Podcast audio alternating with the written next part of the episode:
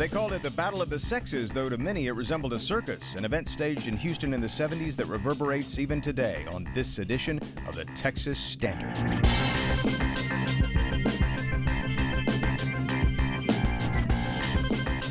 Texas Standard is a production of KUT Austin, KERA North Texas, Houston Public Media, and Texas Public Radio in San Antonio, with support from Rand Group, software delivered as promised. No surprises. I'm David Brown. The decision stands. The Supreme Court refuses to intervene in a lower court ruling that may force political nonprofits to reveal major donors, what it might mean for the midterms. Beyond all the talk of trade wars, tariffs now hitting Texans down on the farm. And you didn't rent the movie, you bought it online. But you might not be able to keep it. How the digital age is redefining what's yours and what might not be. All that and much more today on the Texas Standard. No matter where you are, you're on Texas Standard Time on this almost a Friday. We call it Thursday around these parts, and we're awfully glad you're spending a bit of it with us. I'm David Brown. What's making news? Well, for starters, a tragic anniversary in Puerto Rico. When Hurricane Maria struck there on this day last year, many Texans were still busy mucking through the aftermath of our own hurricane disaster, a certain storm named Harvey. One year on from Maria, many homes in Puerto Rico remain in ruins. More of a reflection coming up later in our broadcast. There's a Texan who's been in the news of late for his efforts to distribute 3D printer plans for plastic pistols. Well, now he's making national headlines for a completely different reason. Police in Cody Wilson's hometown of Austin say they are working with international authorities to bring Wilson back from Taiwan to face a sexual assault charge filed just yesterday. We'll learn more about that case later in the news roundup. But the story much of the Lone Star State is still buzzing about is the political surprise from Tuesday in a Texas Senate district held by Democrats for 139 years, and one that Hillary Clinton won by 12 points in 2016. Voters in a special election to fill a vacated seat this week elected a Republican, an historic choice for another reason, too. Pete Flores becomes the first Hispanic Republican ever elected to the state Senate. But the outcome's important in another more obvious way.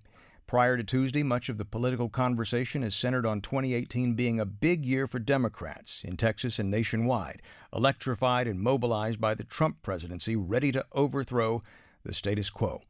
Now, some Texas Democrats fear their hoped for blue wave could become an unexpected red tide in an already mostly Republican led state. That's the more obvious dimension. But as Ryan Poppe of Texas Public Radio explains, this could have more lasting repercussions for politics statewide as the GOP moves one big step closer to retaining something it feared it might lose a supermajority at the Capitol. Prior to 2015, conservative legislation needed support from two thirds of the Senate for a bill to be considered for a vote. But then Lieutenant Governor Dan Patrick and 20 Senate Republicans lowered the threshold to three fifths of the Senate. David Crockett, who teaches political science at Trinity University in San Antonio, says that supermajority ensures Patrick controls the Senate's agenda. You need a supermajority to override a veto or to stop a filibuster or to do the kinds of things that take more than simply, in the Texas Senate, more than simply uh, 16 votes. Now that Pete Flores has won the seat for District 19, the lieutenant governor can add one more Republican vote to his arsenal. And Patrick says the Flores victory says two things about the political landscape for Texas Republicans. First of all, look at this turnout. It was a high turnout for both sides. So people are engaged. The other thing it says, this now gives us a two thirds majority. This is a forerunner, a precursor of what's to come. But the situation isn't perfect. Political experts consider three Republican Senate districts in Fort Worth, Dallas, and Houston to be in play this election cycle. So that's why Patrick made large in kind donations and campaigned for Flores in District 19 special election. That Republican victory, Crockett explains, was crucial. If the state moves in a more purple toward a blue direction, then there, of course, is an interest by the lieutenant governor to try to secure a supermajority and maintain that control because things don't stay the same in politics. It's not static, it's very dynamic. Crockett says the results of special elections like District 19 or the races that will be decided in November should no longer be considered just local or regional races. They are all part of a larger statewide political chessboard, and every move matters. In Austin, I'm Ryan Poppe.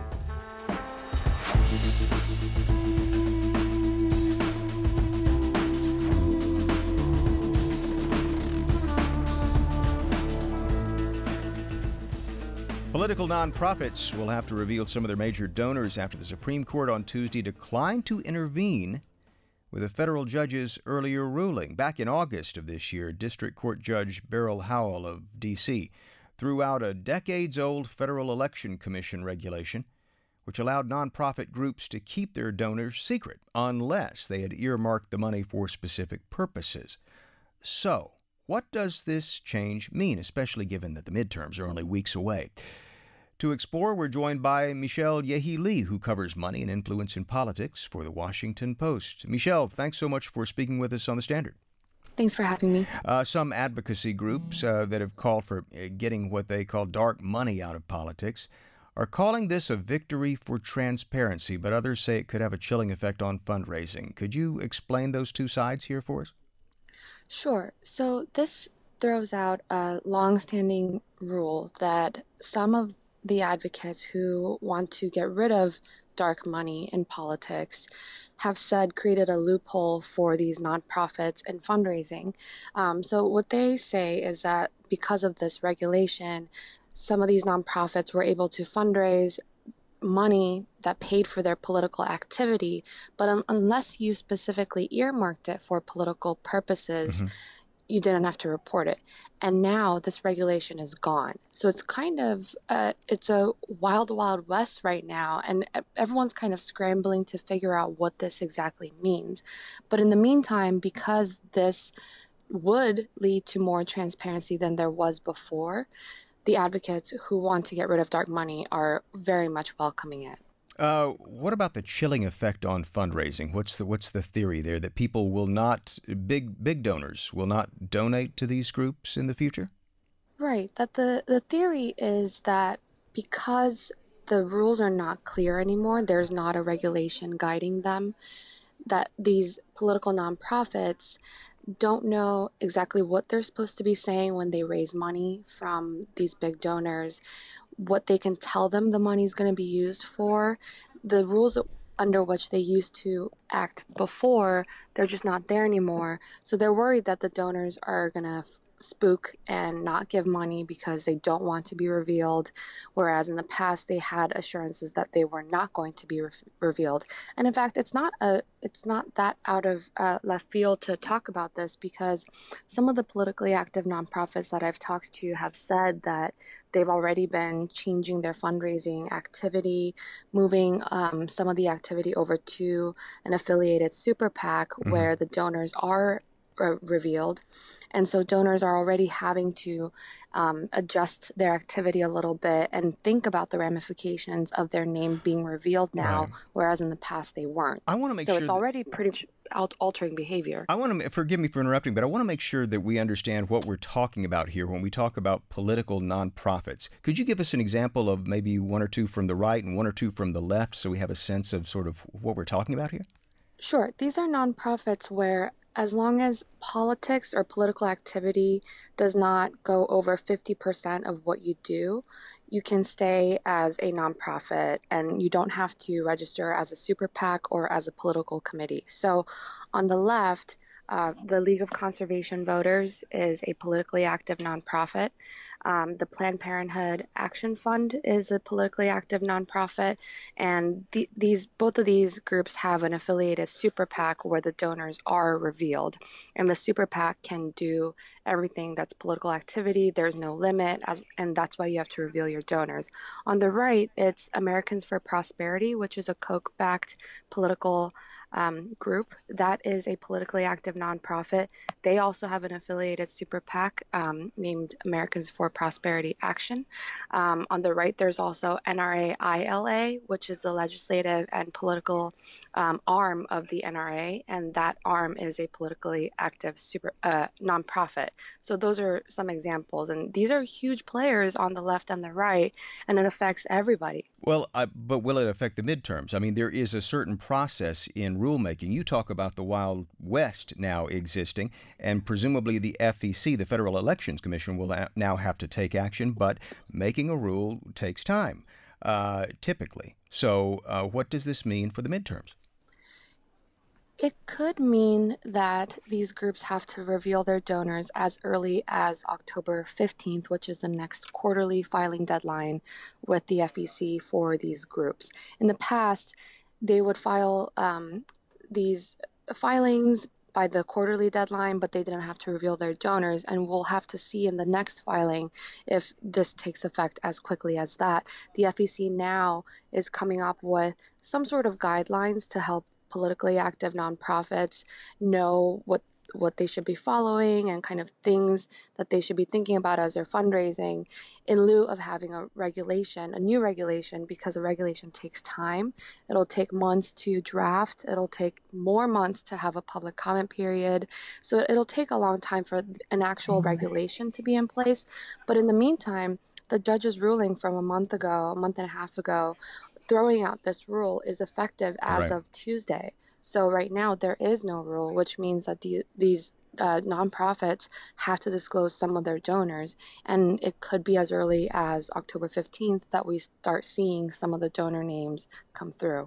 Michelle Ye Hee Lee is a reporter for the Washington Post. Michelle, thanks so much for speaking with us on the Standard. Thank you so much.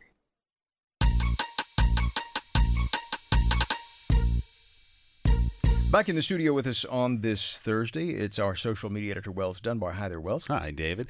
Well, sticking with elections a moment longer, an eye opening study from the Washington Post has politics watchers talking. Texas is dead last in the nation when it comes to voter turnout in midterm elections. Somehow I'm not surprised. Yeah, not the that. most surprising uh, news, but uh, revealing to see it presented as yeah, such. Right. Parsing the data, it shows that only 28% of Texas voters turned out during the last midterms. Lots of folks ticked off on Twitter. Mark Wiggins tweets, As an actual Texan, the idea that we'd be dead last in anything makes my blood boil.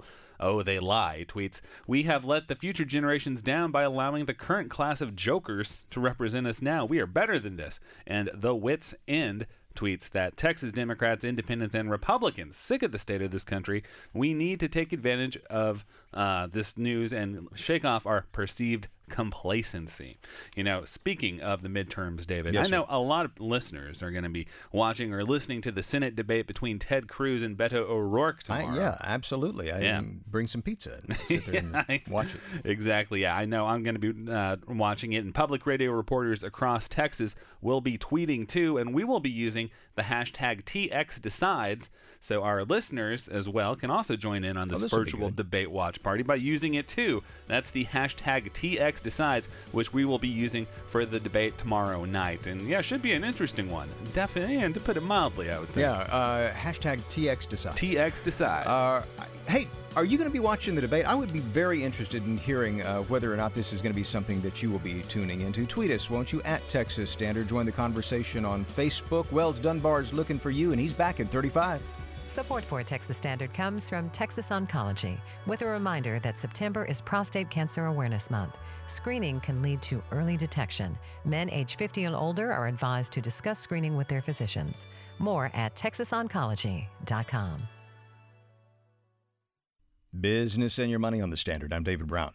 How are you going to keep them down on the farm if they can't afford to stay there? Earlier this month, farmers began receiving aid relief from tariffs, but that doesn't close the gap for many Texas farmers. And as KWBU's Will Burney reports, this is already having ripple effects. Just off I 35 in Waco is Tipton International. It's an agricultural dealership that sells all types of heavy equipment. Matthew Walker, the general manager, says he's already seeing a drop in revenue of about 10 to 20 percent due to drought and tariffs. It's caused a lot of farmers to receive aid from the federal government. They're just doing what they're in survival mode right now. They're doing what they can to survive. And tariffs have also hit Tipton International as well. Steel surcharges is is taking a big hit on our equipment. We've had a lot of price increases over you know the past six months, which has caused equipment prices to go up substantially.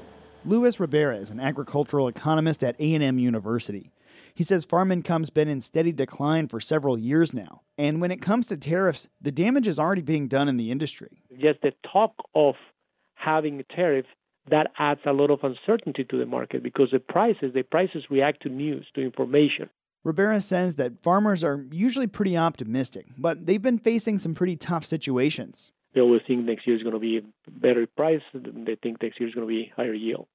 When you have low prices, you know, for several years. That's going to erode your your your saving, the, your, your erode your profits, and then you know you're going to wait a little bit longer to purchase or replace your tractor or replace your combine or, or whatever it is that you need. Farmers are likely to wait until all the talk with NAFTA and the uncertainty with China is resolved before making any big purchasing decisions for things like large heavy equipment. Dealerships, on the other hand, like Tipton International, have ways to weather these kinds of storms. Here's Walker again. You have to be uh, diversified in what you do as far as, as being in an ag dealership. You can't just focus on one aspect of the business, whether it be large farm, construction, things like that. And Tipton International is pretty diversified. While commodity and cattle prices are down, they've been able to supplement selling replacement parts and by selling construction equipment. Gene Hall of the Texas Farm Bureau says there's an important difference between farmers and their suppliers. Farmers are price takers, not price setters. In our pricing system, you've got only a few buyers and a whole bunch of sellers. If Farmer Brown doesn't want to sell his corn to me, then I go down the road a piece and, and talk to Farmer Green, and he will. And if a farmer's tools or equipment cost more, they'll have no choice but to pay that increase in cost. And that triggers economic decisions right on down the line. Uh, what do I tell my banker? Uh, can I refinance my loan? Can I just pay the interest this year? Or, sadly, at the end of the year or the end of next year, do I stay in business or not? There may be a number of factors beyond tariffs that trigger these questions, but they'll certainly play a factor as suppliers increase prices and commodities remain suppressed. In Waco, I'm Will Burney. Support for coverage of business on Texas Standard comes from Texas Mutual Insurance Company, a workers' comp provider ensuring compassionate care for injuries of every size at businesses big and small. Learn more at WorksafeTexas.com. And you are listening to the Texas Standard. Last week, a customer complaint against Apple went viral. Turns out some movies the user had purchased and downloaded from iTunes were suddenly missing from his account.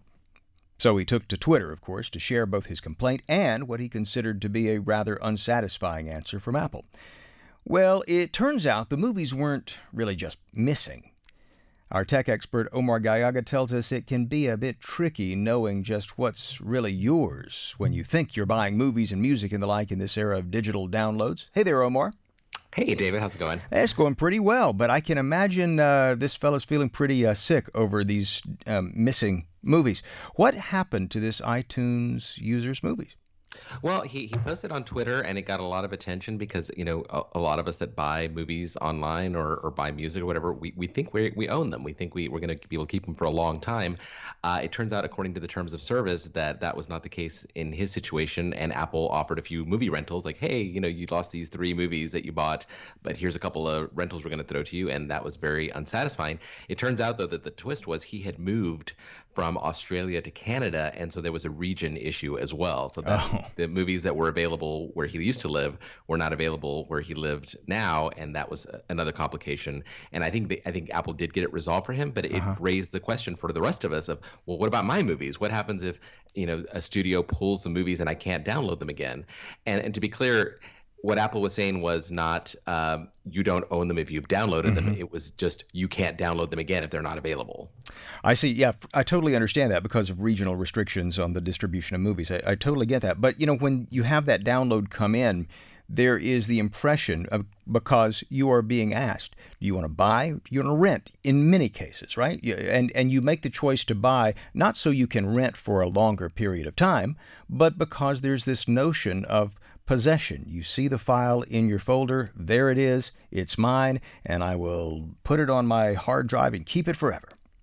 Yeah, and and you know, and to be fair to Apple, I mean, they have lifted a lot of the restrictions that used to exist. It used to be when you bought a movie, okay, you can only watch it on these number of devices. You can mm-hmm. only do this, and now they've kind of spread that out to where okay, you can watch it on your Apple TV, you can watch it over here, over there, uh, on whatever device you have but there are still the restrictions of well what happens if it's not available and i and i don't have it downloaded what happens if i can't find it in the itunes store what do i do and usually the answer is you can't really do much of anything except repurchase it or have Apple somehow get it to you. But uh, you know, and that goes for music apps. I mean, I had another issue with apps uh, that where an app becomes unusable on mm-hmm, a new version mm-hmm. of iOS right. or a, a, new software. So what happens then if the developer doesn't support uh, an update on the app and Apple's new versions don't support the app, right. you've basically lost this thing that you purchased. Do you remember back when Apple went to more HD style music files? They, they made a big deal out of it. They said anyone who purchased an Apple uh, a piece of music would have that piece of music replaced with the new higher quality format. Uh, I lost a ton of music um, because uh, I, I, in fact, it was just private recordings that I owned because Apple uh, using its uh, uh, mechanism for reaching into your account, deleted files that it thought were files that I had purchased. Have you heard that sort of thing happening?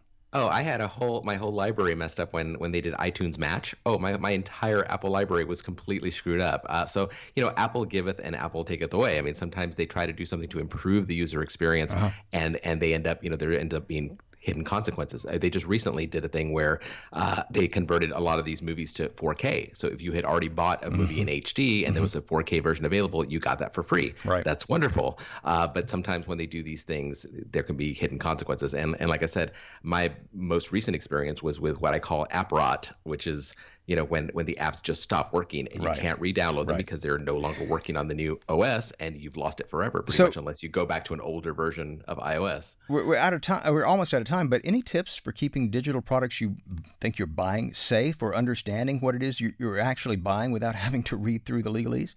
Really, the key is download the things that you buy. I mean, don't wait until you need them to stream them or, or to grab them. I mean, get them when you purchase them, especially if it's something that you don't ever want to uh-huh. lose. Even if you have to back it up to an external hard drive or some other device, get it downloaded and have it. Don't rely on the cloud, is what uh, Omar seems to be saying here. Omar Gallaga is our go to tech guru. Where do folks find you online, Omar? Uh, I've got a bunch of audio clips at techminutetexas.com, so find them there. We'll see you next week. Thank you, David. Coming up on 29 minutes past the hour, Texas Standard Time. Texas Roundup is just around the corner. You know what to do. Stick around, won't you? Support for Texas Standard comes from TCU, where Horn Frog faculty strive to be a force for the greater good, like Professor of Education Michelle Baumel, whose I Engage camp helps prepare middle schoolers to be engaged citizens. TCU, lead on.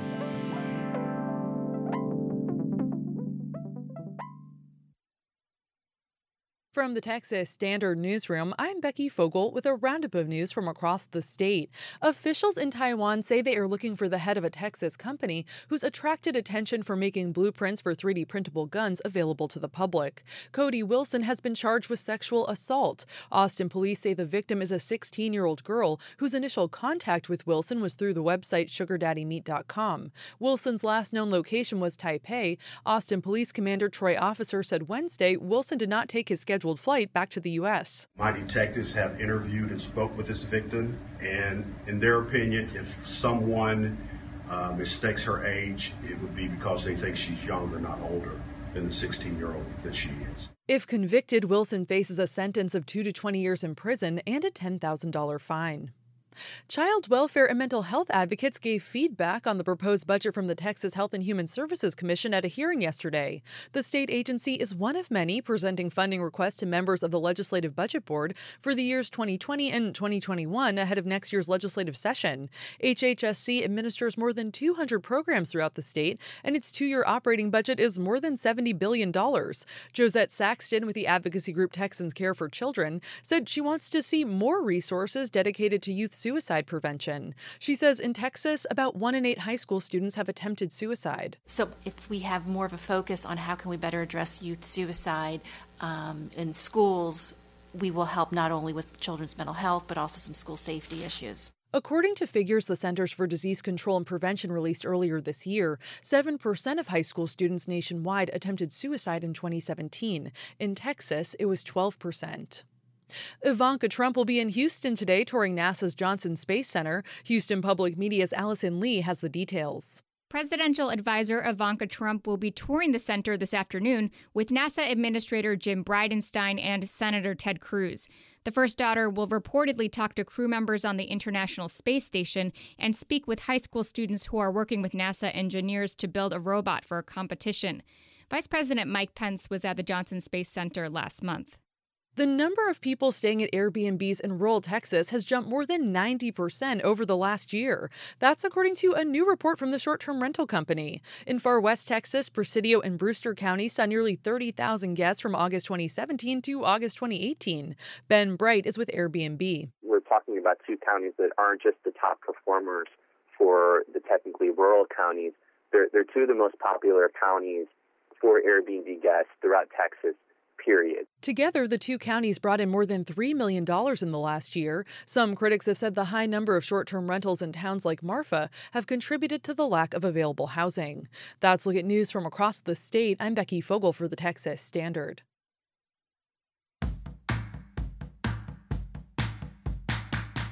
I'm Betsy Blaney. I'm a radio producer at KTTZ FM in Lubbock, Texas. Prior to that, I was a print journalist with the Associated Press for 16 years out here in West Texas. And previous to that, I was a professional tennis player.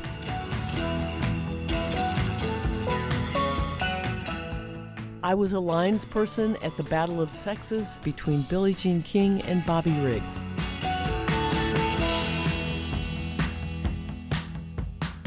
So I had moved down to Dallas, Texas in August of 1972, right after high school, to work at the tennis club and teach tennis for the man who had taught me tennis up in Wisconsin.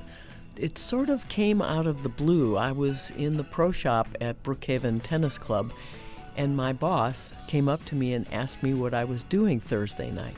And I told him I had made plans with friends to just watch the match on TV. And he said, Well, how would you like to call lines on the match? And I was like, Yeah, sure. That sounds like great fun.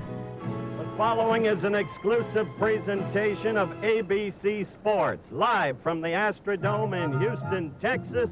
The tennis battle of the sexes Billie Jean King versus Bobby Riggs the atmosphere leading up to the match, actually inside the Astrodome, was sort of like a circus atmosphere. There were, you know, celebrities sitting in courtside seats, and there were, you know, a mass of people sitting in one corner of the Astrodome where the tennis court was set up.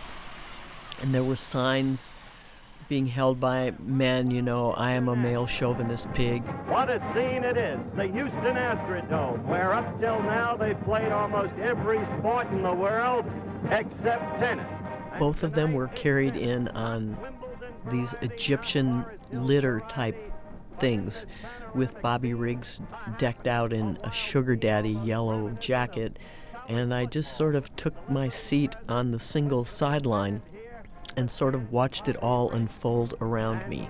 It's hard to believe, but probably more than 30,000 people are in this arena for an all time record tennis audience anywhere in the world. I can't remember when during the match it happened, but at one point, because I called the single sideline, that meant I also called the sideline for the service box. And Bobby Riggs was at the opposite end of the court, and he served a ball that moved from my left to my right and it landed close to the right hand side of the service box. Billie Jean, in moving to hit the ball, blocked my vision of the ball striking the court, so I could not make a call whether it was in or out. I covered my eyes, which is a signal to the chair umpire that I could not make a call and that he should make a call. He made no call. And they went on and played the point, which Billie Jean eventually won. And she came back around towards me near the baseline and said, That ball was out.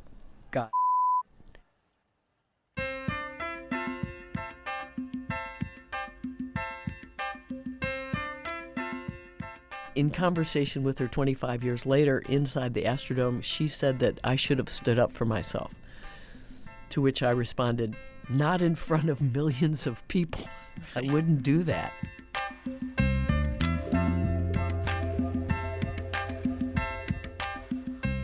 I remember it being the first time that men and women were talking about women's sports together. You know, she created a field of possibility for young girls to follow their dreams. You know, when I was 10 years old, I knew I wanted to be a professional tennis player, but there were not avenues in place at that time where that was possible. And I watched through the years as Billie Jean kept pushing the envelope to create opportunities for young girls to have competitive arenas that they had for a long time been denied.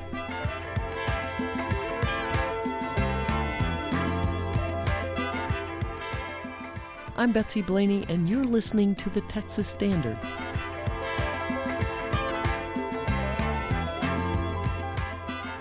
Yes, it was on this day back in 1973 that Billie Jean King defeated Bobby Riggs in just three sets. In what is often referred to as the Battle of the Sexes, King's victory is considered certainly a milestone in women's tennis, but also an unmistakable signal of change lobbed at chauvinists everywhere. Coming up on 39 minutes past the hour. Support for Texas Standard comes from Rand Group, providing NetSuite ERP solutions built in the cloud. More at softwareaspromised.com. Support for Texas Standard comes from the Texas Tuition Promise Fund and the Texas College Savings Plan, administered by the state of Texas, offering a pair of plans that can help families save toward college dreams. More at savenowforcollege.org.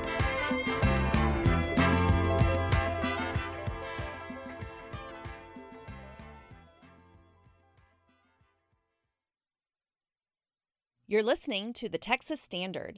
I'm Marika Flatt, travel editor with Texas Lifestyle Magazine, here with your weekend trip tip.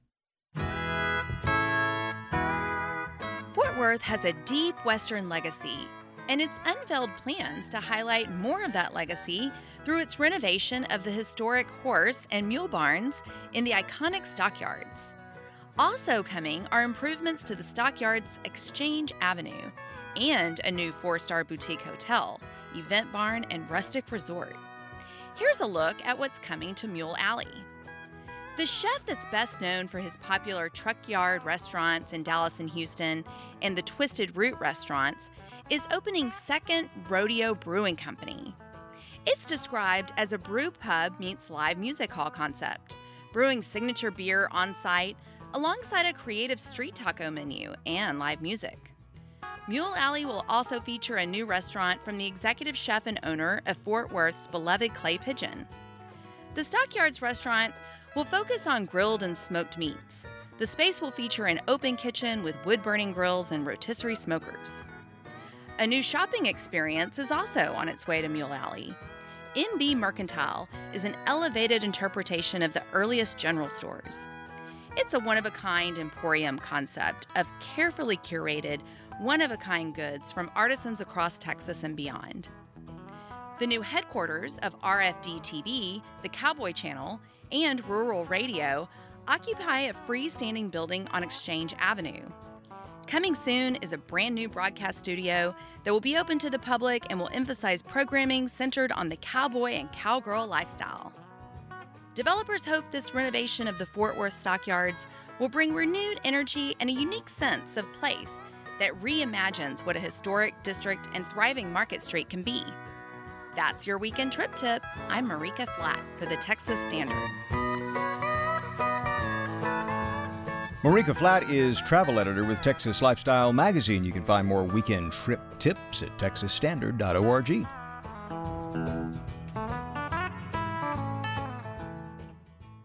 A year ago today, Hurricane Maria devastated Puerto Rico. And the recovery efforts have been, well, despacito. Slow to say the least.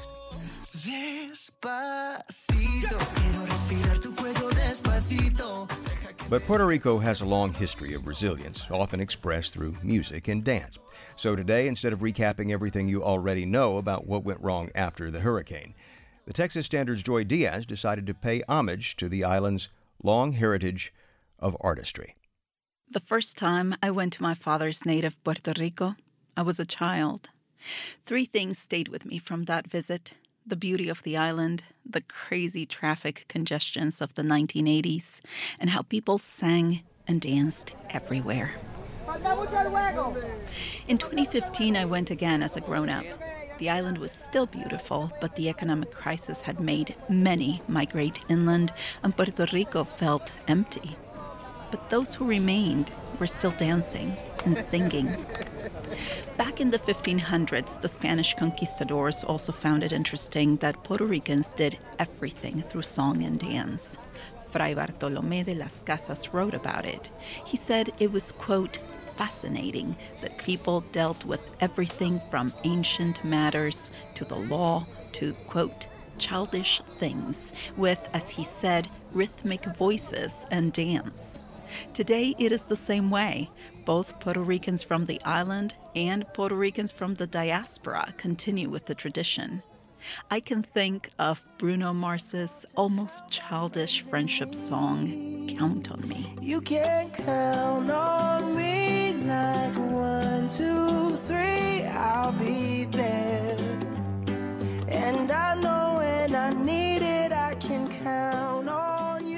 can think of Lin Manuel Miranda's retelling of historic events in Broadway's Hamilton. How does a ragtag volunteer army in need of a shower somehow defeat a global superpower? How do we emerge? The list of famous Puerto Ricans is long and diverse. From Rita Moreno, the Emmy, Grammy, Oscar, and Tony Award winning actress of the iconic West Side Story, to Benicio del Toro and Joaquin Phoenix. When the Huffington Post created a list of famous Puerto Rican artists, it came with 71 names. So, how did an island so small, 35 by 100 miles, produce so much talent? As native Puerto Rican professor Frances Aparicio puts it, it's just a few miles wide and just a few miles long. Aparicio is the director of Latino and Latina studies at Northwestern University in Illinois, and she has a theory. I think that has to do with the need that we have to articulate our pain as colonial subjects. Unlike other islands in the Caribbean, Puerto Rico has never been truly independent since the arrival of the Spaniards. It went from being a colony of Spain to being an unincorporated territory of the United States. And that history means Puerto Ricans, a people who descended from the Taino Indians, Spaniards, and Africans, have never in modern history been free. Aparicio says music went from being a cultural expression to being a form of subversion. If you think about the drumming that was censored by colonial uh, governments, the drumming itself became a form of communication between among slaves, and and drumming then becomes a very important sonic tradition for resistance so when we think about percussion in, in Caribbean music, in salsa, reggaeton, uh, all of these genres that have been so important to our communities, uh, it's because we can still make that connection. Drums and percussions are prevalent in Ricky Martin's worldwide hit La Copa de la Vida, The Cup of Life.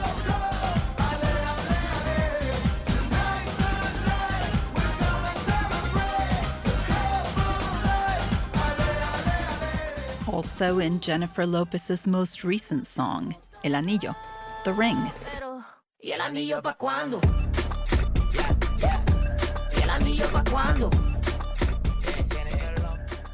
Nanette Velez says beyond history, authorities in Puerto Rico have been deliberate in the preservation of music as an integral part of life. Velez leads the Latin Grammy Cultural Foundation, an arm of the Latin Grammys that awards scholarships to young musicians. She says growing up in Puerto Rico truly meant that music was everywhere, all the time, even in the classroom. Always music was a part of the curriculum even the elementary school teachers they had to have some training in voice so they could sing in their classes like to learn a multiplication tables or a poem but why do Puerto Rican artists become time and time again global sensations? Velez says because as colonized peoples, they're culturally akin to both the old and the new worlds, and they speak two of the most spoken languages as a bilingual artist, they're more quickly to be known internationally. Every major event in the life of Puerto Rico has shaped its peoples and its arts. Hurricane Maria will be no exception. So brace yourself. The next hit that may take the world by storm, pardon the expression, is likely to have drums and be sung, as Fray Bartolome de las Casas said, by the fascinating rhythms of Puerto Rican voices. I'm Joy Diaz for the Texas Standard.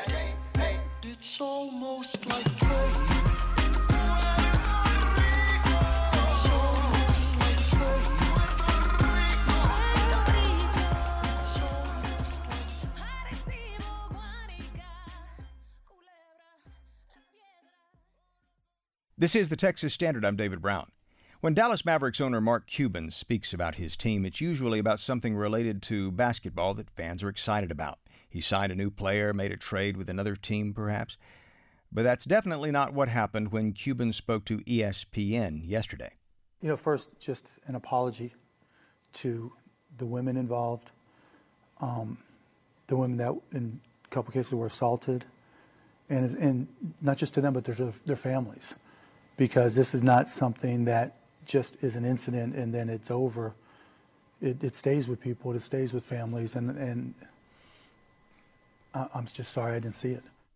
Cuban is apologizing to his former employees who were victims of sexual assault and harassment. News of the Mavericks' toxic workplace culture first broke seven months ago in Sports Illustrated. An independent investigation released yesterday by attorneys from the firms Krutoy Law and Lowenstein Sandler confirmed many of the allegations made in that SI article. Here to tell us more is Tim Cato. He is a beat reporter following the Dallas Mavericks for The Athletic, an online sports publication. Tim, welcome to the Texas Standard. Thanks for having me. For those who are unfamiliar, can you describe some of the principal findings of this investigation into the Mavericks business side? Yes, yes. The uh, the basketball operations was not indicted in this, but on the business side, there was uh, three specific employees who had rampant examples of misconduct. Um, one was a uh, team website employee who uh, twice committed uh, domestic violence against partners. One was uh, the second time was actually against a Mavericks coworker who he was in a relationship at the time. Both instances, uh, he was allowed to retain his job. Uh, another employee had inappropriate material at his desk uh, and viewed it during work hours, as well as being verbally abusive uh, to other coworkers. Uh, third was the longtime CEO of the team on the business side, uh, who was employed with the team until 2014 and left under unrelated reasons. but he was, you know, guilty of, of rampant sexual harassment to female coworkers, and uh, you know that went entirely unpunished. And more importantly, this was allowed to happen because of the culture where uh, the HR director uh, did not take proper uh, measures to correct them, um, as well as other supervisors who were in positions to do things about these uh, various employees. Now, just to be Uh, just so to be clear, forgive yeah. me for interrupting there. You've used some words like guilty and that sort of thing. Just to be clear, this is not a, a, a legal finding. What this is is the result of an independent investigation. Correct? Yes, yes, thank you, and that that's a that's an important correction. So it's not it's not in a court of law, but it is an independent investigation that was hired by the Mavericks um, and conducted similar to a how a uh, legal investigation may be conducted. So, All right. uh, as far as we, we I believe we can in all cases trust these findings. Uh, what about the structure of the organization allowed these problems to persist for so long? I note that, that Mark Cuban there in that clip we heard said, I'm just sorry I didn't see it. Why did so few people appear to see it? Yeah, Cuban was, uh, you know, despite giving a persona of being a very hands-on owner, uh, in many cases, barely stepped step foot in that office. He was much more involved in the basketball side. You know, obviously having the CEO himself of the business side for many years, being one of the main perpetrators, uh, and, and an HR person who then covered it up, that was definitely something that affected to continue on and on. As a consequence, I understand Mark Cuban has agreed to donate $10 million to organizations supporting leadership opportunities for women and to uh, domestic violence victims. Is there a feeling among fans and others that the results fit the uh, fit the allegations, or that something else uh, should be uh, forthcoming? For the most part, I have uh, I've seen people mostly saying that he got off easy. Um, I don't think ten million dollars uh, is a punishment for Mark Cuban, uh, given that he has a net worth, you know, close to four billion. Uh, that's a that's a drop in the bucket. It's it's a good thing. It's a you know certainly uh, you know objectively it's it's better that that happened than, than it didn't happen. But I, I don't truly find that uh, Cuban was in any way punished. Uh, the only other punishment uh, was sanctions given to the business side, where they would have to check in and essentially just do their job correctly. Um, and there'd be some extra scrutiny to make sure they did that. But that's not a punishment. That's just making sure that the team you know does what it always was supposed to do. Um, what about the NBA's reaction? Are they likely to sanction, and have the Mavericks announced any steps to change things in their internal culture? Uh, you know, I, I, think that they have uh, asked that the Mavericks follow some of the recommendations. That they have they have made those made it clear that that uh, that the Mavericks take those steps, and in many cases, the Mavericks have already been taking those steps ever since the you know Sports Illustrated report first came out. That said, you know, I, I don't think the NBA has any further punishment or sanctions. I, I don't think there's anything further coming. We've been talking with Tim Cato. He covers the Dallas Mavericks for the Athletic. Tim, thanks for speaking with us. For sure. Thanks for having me. And you were listening to the Texas Standard.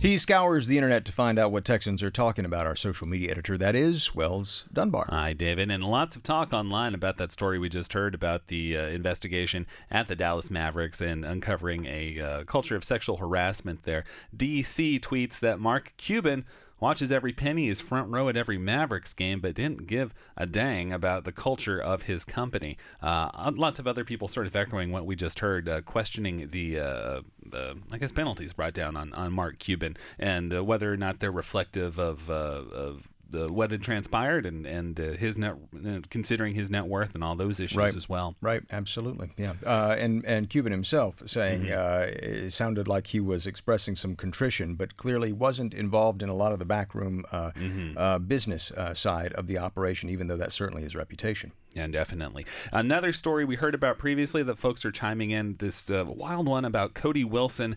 That is the founder of that uh, company that released plans for 3D printed guns online right, and right. other instructions for manufacturing firearms that evade registration. Well, now he's wanted for sexual assault against right. a minor and apparently is off in Taiwan uh, somewhere. Uh, so lots of people commenting about this story on Facebook.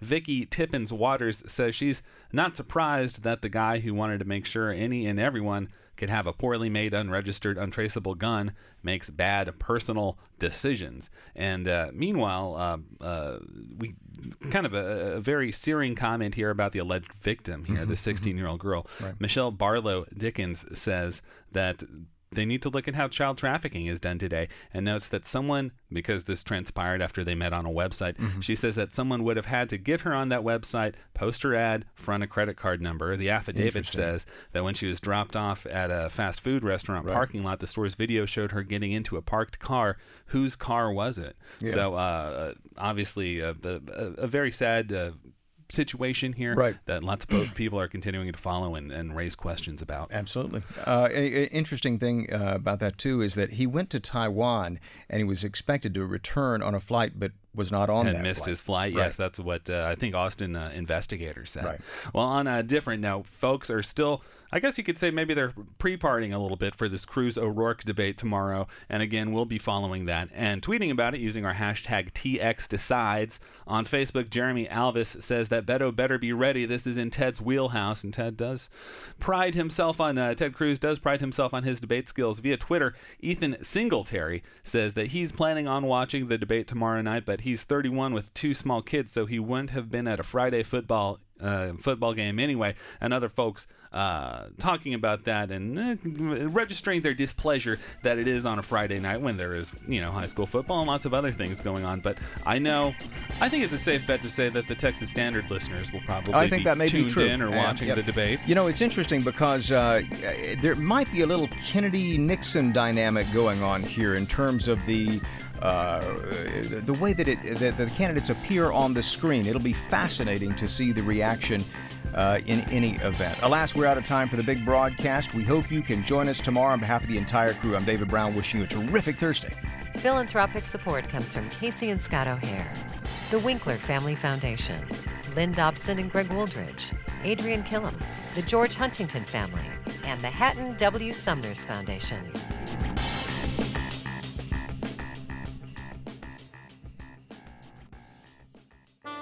PRI, Public Radio International.